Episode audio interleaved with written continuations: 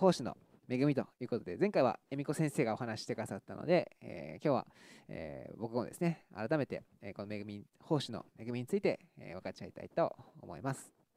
まあ、なんでこの話そうかなというふうに思ったかというとですね、やっぱりあのクリスチャンとしてしばらく歩んでいるとだんだんとこう奉仕というのもですね、まあ、こうずっとなんか慣れてきて最初はすごく楽しかったり新鮮だったりするんですけどもやっぱりこう慣れてきたり、え、まあ、マンネリ化するようなことがあるんじゃないかなと。でなんか惰性になってきてしまったりその自分の心がですね、え、まあ、どこに、えー、奉仕をしている時にあるかなっていうのがこうぼやけてくるなんてことが、え私たちあるんじゃないかなと、えまあ、僕先生に頼まれたからリーダーさんに頼まれたからとか、まあ、いろんな、えー、気持ちでですね、え私たち奉仕に当たることが多いんじゃないかななんてことを思いました。で、まあ、ある人はこんな感じでこれ分かりますか？調査書ですね。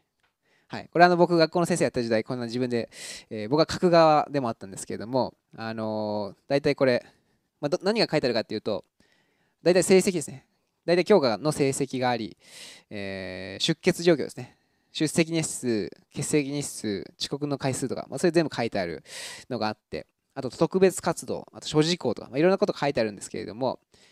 でなんかこう神様からのこの成績表が、えー、来てですね、で、奉仕何みたいな。成績表に何も書くものがなかったらやばいみたいな。まあ、そんな気持ちで、えー、まあ、えー、まあ、奉仕も一応やっとかなきゃいけないかなみたいな。あるいはま天国帰った時に、まあ、一応自分この奉仕しましたみたいな。ちょっとこういうふうに記録に残るんじゃないかとか。まあ、いろんなことをちょっと考えましてですね。はい。まあ、どんな思いで私たちこう奉仕に日々当たってるかなということをちょっと改めてですね今日は少し、え考えてまた本当にまた自分たちの心をですね少し、え一新できたらというふうに思いますで僕はあの TCC のセミナーの先生あのマーガレット先生という先生がですねこの Why we do what we do っていう言葉を結構よく言ってたなということをちょっとふと思い出してですね。え自分がそれしてること自分がしてることを何でしてるのかっていうことがすごく大事ですよと。自分たちが何をしてるかって結構皆さん自分たちよく考えるけれどもでも何でやってるかっていうことをそもそものところを忘れてしまうとその何をしてるかということワットの部分もブレてきてしまうなんてこともあってですね。だからしっかりと自分が何で今やろうとしてることしてること自分の生き方なんでこういう生き方をしているのか、まあ、そこをですね改めて考えるということも大事だなということを考えました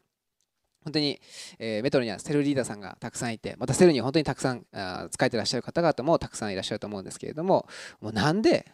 やっぱセルリーダーやってるとすごく悩むこともたくさんあると思うんですよね。チャレンジがあったり、うまくいかなかったり、特にコロナ禍だと、電動電動というふうに、えー、こう意識の中では、考えの中では持ってもなかなか、えー、進められない。うん、やろうと思ってもできないなんてこともあるかもしれない。また思うように、えー、のメンバーのみんながこう集まってくれないなんてこともあるかもしれない。あるいは今度メンバー側からすれば、え本当にセルにもう毎週毎週行って、えちょっと疲れちゃったななんていう思うこともあるかもしれないですよね。あるいはもう毎週日曜日に奉仕してくださってる方たくさんいらっしゃいますけれどもこうやっぱ奉仕するとなるとちょっと準備が必要だったり早起きしなきゃいけなかったりなんでそんなことわざわざするのかということも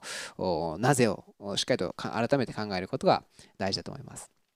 また火曜日にこうやって、え、わざわざこの YouTube の前に、えー、こう画面を置いて、えー、YouTube を見てる時間を取る。あるいはこのあのミッションセンターに来て、え、一緒に奉仕してくれたり祈ったりとかする。なんでそういうことをするのかということをですね、少し、えー、探ってみたいと思います。一言じゃあお祈りしてから、え、始めていきたいと思います。えー、天内するお父様、今日は、え、奉仕の恵みというメッセージで、え、あなたからの御言葉を取り継ぎたいと思います。神様どうぞ私たち一人一人に今必要な言葉を語りかけてください。また私たちの心が神様、本当に聖霊様、あなたの霊によって励まされ、前進することができますように、どうぞ私たちに力を与え、また知恵を与えてくださいますように、そして本当に私たちが、え、自分の持っている視点じゃなくて、主はあなたの持っている、あなたの見ているものを共に見ることができますように、主どうぞ助けてください。あなたに心から感謝し期待して愛する主、イエス様の名前でお祈りいたします。アメン。アメン。えー、はい。では、えー、1つ目ですね。喜んで奉仕するって何かなということを改めて、えー、考えてみたいと思います。先日僕はあのある方と話していてですね、その喜んで奉仕することが大事だっていうふうに聞くし、さらには、でも、時にはきつくてもでも奉仕するって、えー、そういうこともあるんだよねというふうに聞いたと。でその方はですねその喜んで奉仕するってこととまあ、きついけど奉仕するってことなんか矛盾してるんじゃないかというように感じるというふうにおっしゃっていてですね僕も改めて聞いた時にあなるほどなと、まあ、でも両面あるような気もするしでもその時パッとした答えが僕の中でこう出てこなかったんですけれどもで、えまあ、それをきっかけにですね、まあ、喜んで奉仕するってどういうことなのかなということを改めて、えー、僕なりにちょっと考えてみました。でまず1個目にですね、えー、まあ、喜びは感情ではないなということを今ふとその考えながらちょっとまず1つ目に思いましたで楽しいとか嬉しいとかこういうのは全部感情ですねで、えー、でもその喜びというのはですね、えー、実はま感情に似てるような感じもするんですけれどもでも感情メインのものではない。もちろん感情も伴ってくると思うんですけれども。でも一番の中心ポイントはえー、ただ湧いて出てくるものじゃなくてですね、えー、ある意味決断あるいは選択というものが喜びには必要だと、えー、これはあの好きっていうのは感情。で愛するっていうことは決断ですよ。っていうような説明とちょっと似てるんじゃないかなというふうに僕は、えー、改めて思いました。なので奉仕が常に楽しいということは正直、まあ、ないと思うんですね。あのクリスチャン10年ぐらいやってれば多分あの何かしらは皆さんあったと思うんですよね。でやっぱりその奉仕に、えー、やっぱこうしてくださいと言われてちょっと自分の考え方と違ったりあるいはあの他の人と意見が合わなかったりとかやっぱりこの楽しくない時っていうのは僕は奉仕の中では絶対あると思うんですね。人と人があって意見があって違いがあって、えー、先日も教会多様性という話がありましたけれどもやっぱりこううまくあの馬が合う人がいれば馬が合わない人もいてで常に楽しいってことは僕はないと思うんですね。なので奉仕も常に心がすがすがしくてうわ楽しいゲームしてる感覚でできると、まあ、そういうのが奉仕では、えないなと。それが喜びでもないなと思うんですね。でこの、えー、じゃあ喜びは何なんだと、まあ、喜びはま感情だと。選択であり決断っていう要素が要素が強いということをまず1つ目、覚えたいと思うんですね。で感情というのはメーターのようなものですというのを、え、僕は、え、よく聞いていてですね、えま、感情は今の自分の現状この状況に対して自分がどう反応してるかっていうその、ま、自分が嬉しいのか悲しいのかうちょっとイライラしてしまうのかそれともすごく落ち着いていられるのか、まあ、その感情はある意味自分の反応を表してるんですね。で、えー、でもただですね感情にいつもこう左右されまくっているとですね、感情に支配されてしまうと良い選択っていうのはできないと思うんですね。例えば、まあ喧嘩したとしますね。そうした時に感情に流されたらですねもう悪口バーって暴言いっぱい吐いてですねで許すなんて持っても持ってのほかですよね相手が悪いんだから相手謝ってこいよみたいな、まあ、そういうような、えー、まあ、感情というのはそういうふうにのある状況ちょっと自分の思い通りにいかない状況があったらムカつく。あるいはこう、えー、反発する。うん相手に何かしてもらうまでちょっと自分は絶対にこう自分は変わりたくないとか、まあ、そのように私たちの感情というのは、えー、まあもちろんありのままの自分だと思います。もちろん嫌なことされたら怒るのは当然だと思います。別にそれが悪いとは言わないんですけれどもでもその怒りに振り回されてしまうと私たちは決して良い選択が、えー、できないんですね。なので私たちは感情に支配されてしまうんじゃなくて感情をある程度コントロールする必要が、あるんですね。ただ、えー、ここ括弧に書いてありますけれども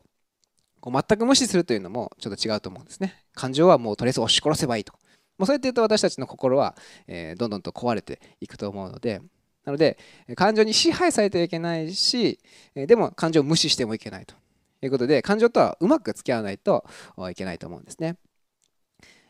なので本当にまあ日常生活の中で、はい、感情に支配されてしまうことのないようにまた奉仕する中でもですね私たちはもちろん感情は湧いてきます人間なのでいろんな反応が起きますでもそれに支配されずに何が良い選択なのかということを私たちは選んでですねいかなきゃいけないということですね。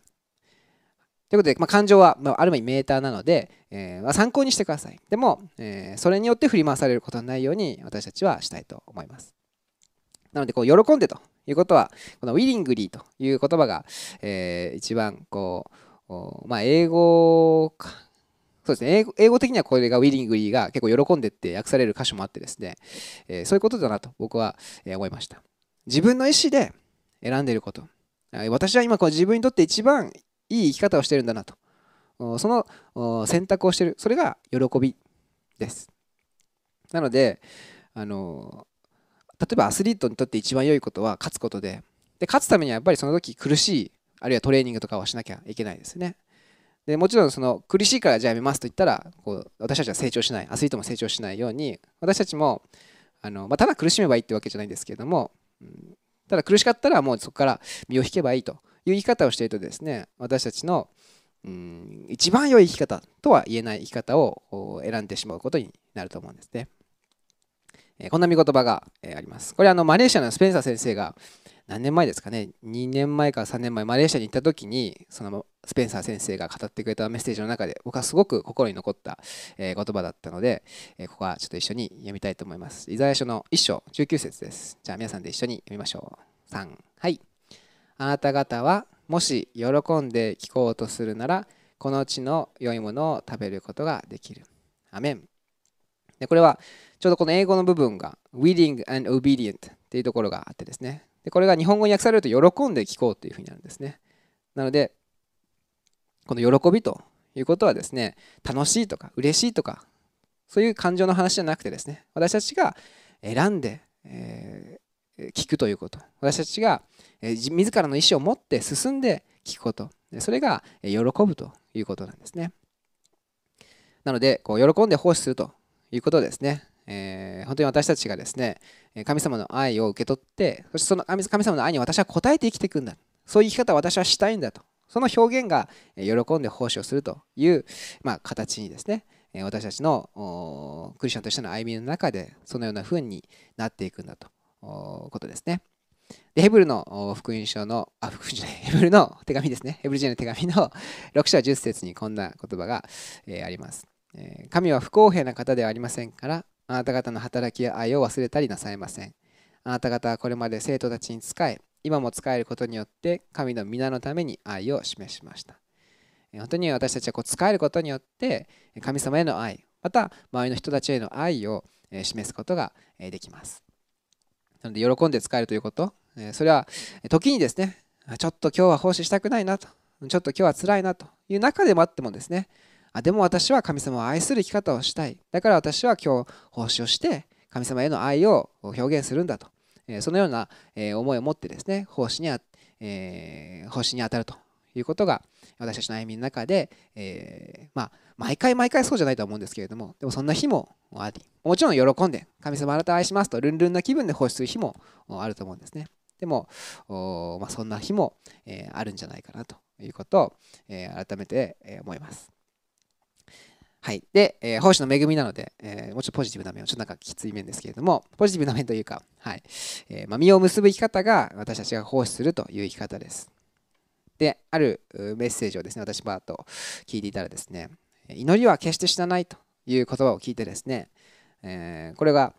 どういうことかというとですね、まあ、祈りをパッと祈ったと。で、なかなか帰ってこないなと。私の祈りは聞かれなかったんだなというふうにちょっと感じることが、えー、あるかもしれないけどもでもその祈りというのはもう神様に届いているからその祈りっていうのが死ぬこと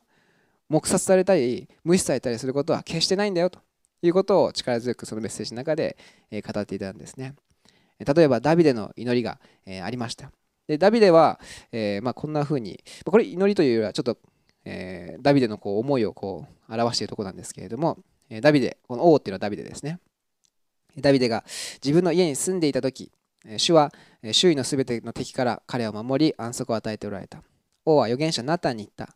見なさいこの私が杉材の家に住んでいるのに神の箱は天幕の中に宿っていると。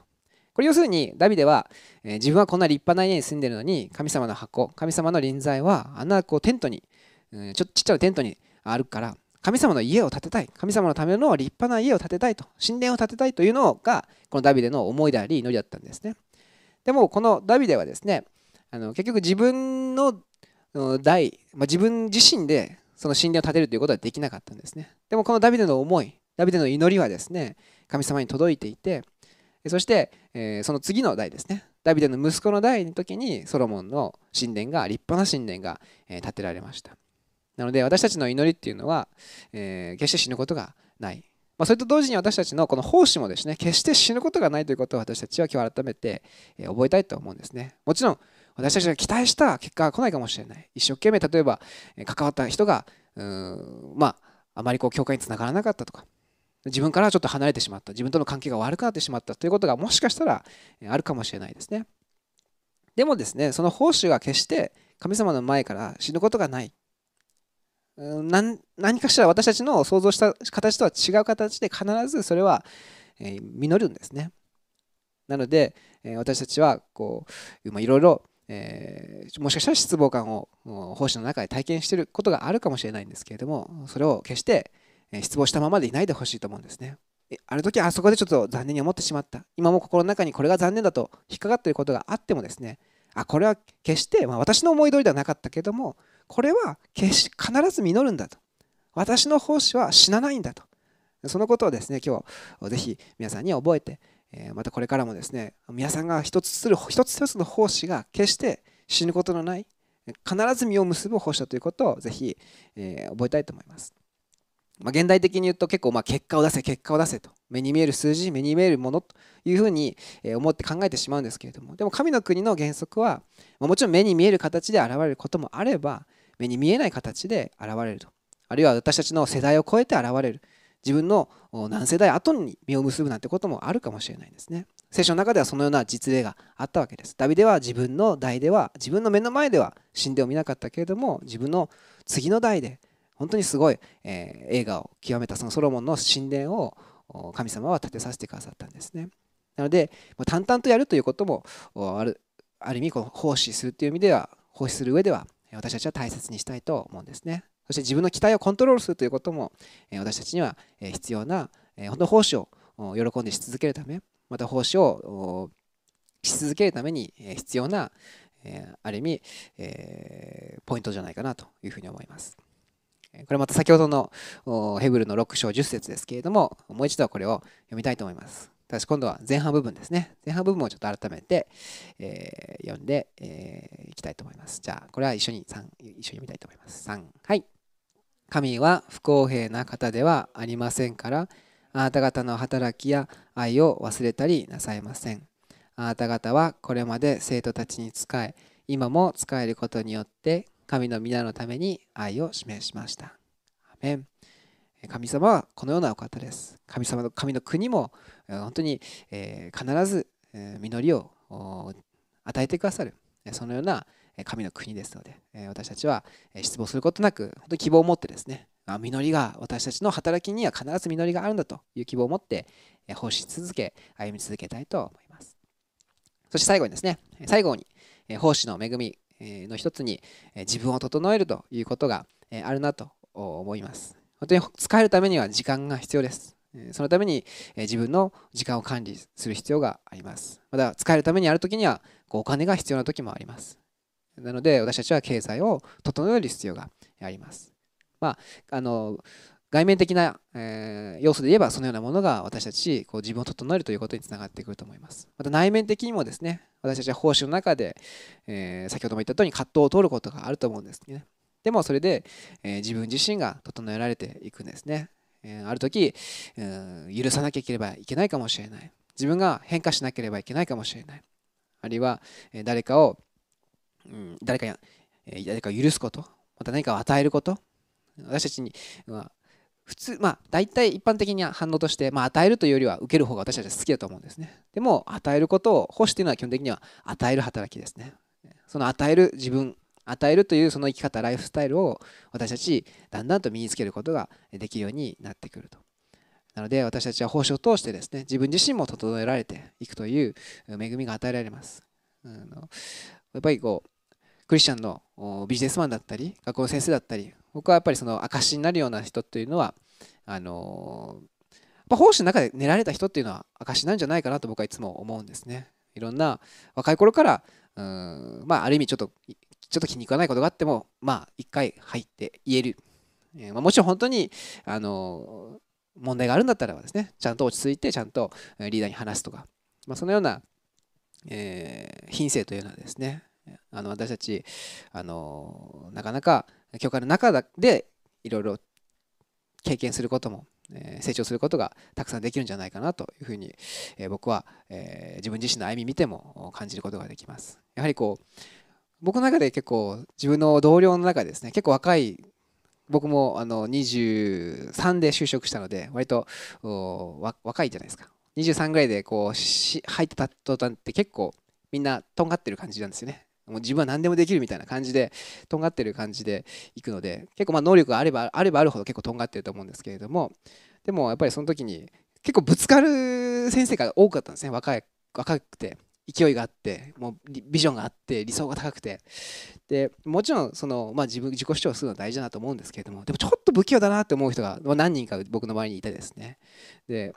やはりこうなんかこうリーダーを尊敬するっていうしあのこととかはもちろんちょっとうん？って思うことも僕もあったんですけれどもそれでもまあ一応とりあえず1回はまあリーダーの言うことを聞いていこうかなとかっていうのも、まあ、少し僕はなんか教会の中でその神様にのその権威を認めるということとか、まあ、そういうのを僕は教わってですね、えー、そういうのは社会にも通ずる部分があるなと。まあ、ただあの、はい、理不尽な部分は、はい、ちゃんと落ち着いて話せばいいと思うんですけれども、はいまあ、そういうのをちょっと思ってですねやはりこうあの教会の中で教わること神様の御言葉に従いながら奉仕をしていくそして神様の御言葉がみんなあのの土台の上に教会の中ではいろんな奉仕が進んでいくのでその文化というのは神の国の文化が、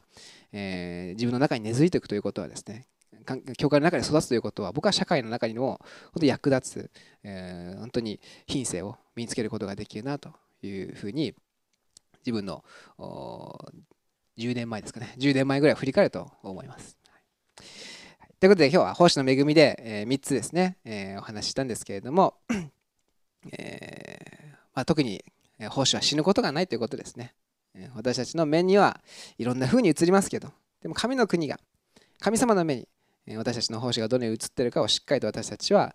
え、覚えてですね日々の奉仕改めて喜びを持ってで神様を愛する。これは僕は最高の生き方だと思うんですね。この最高の生き方を私たちは続けていきたいと思います。では一言、えー、お祈りしていきたいと思います。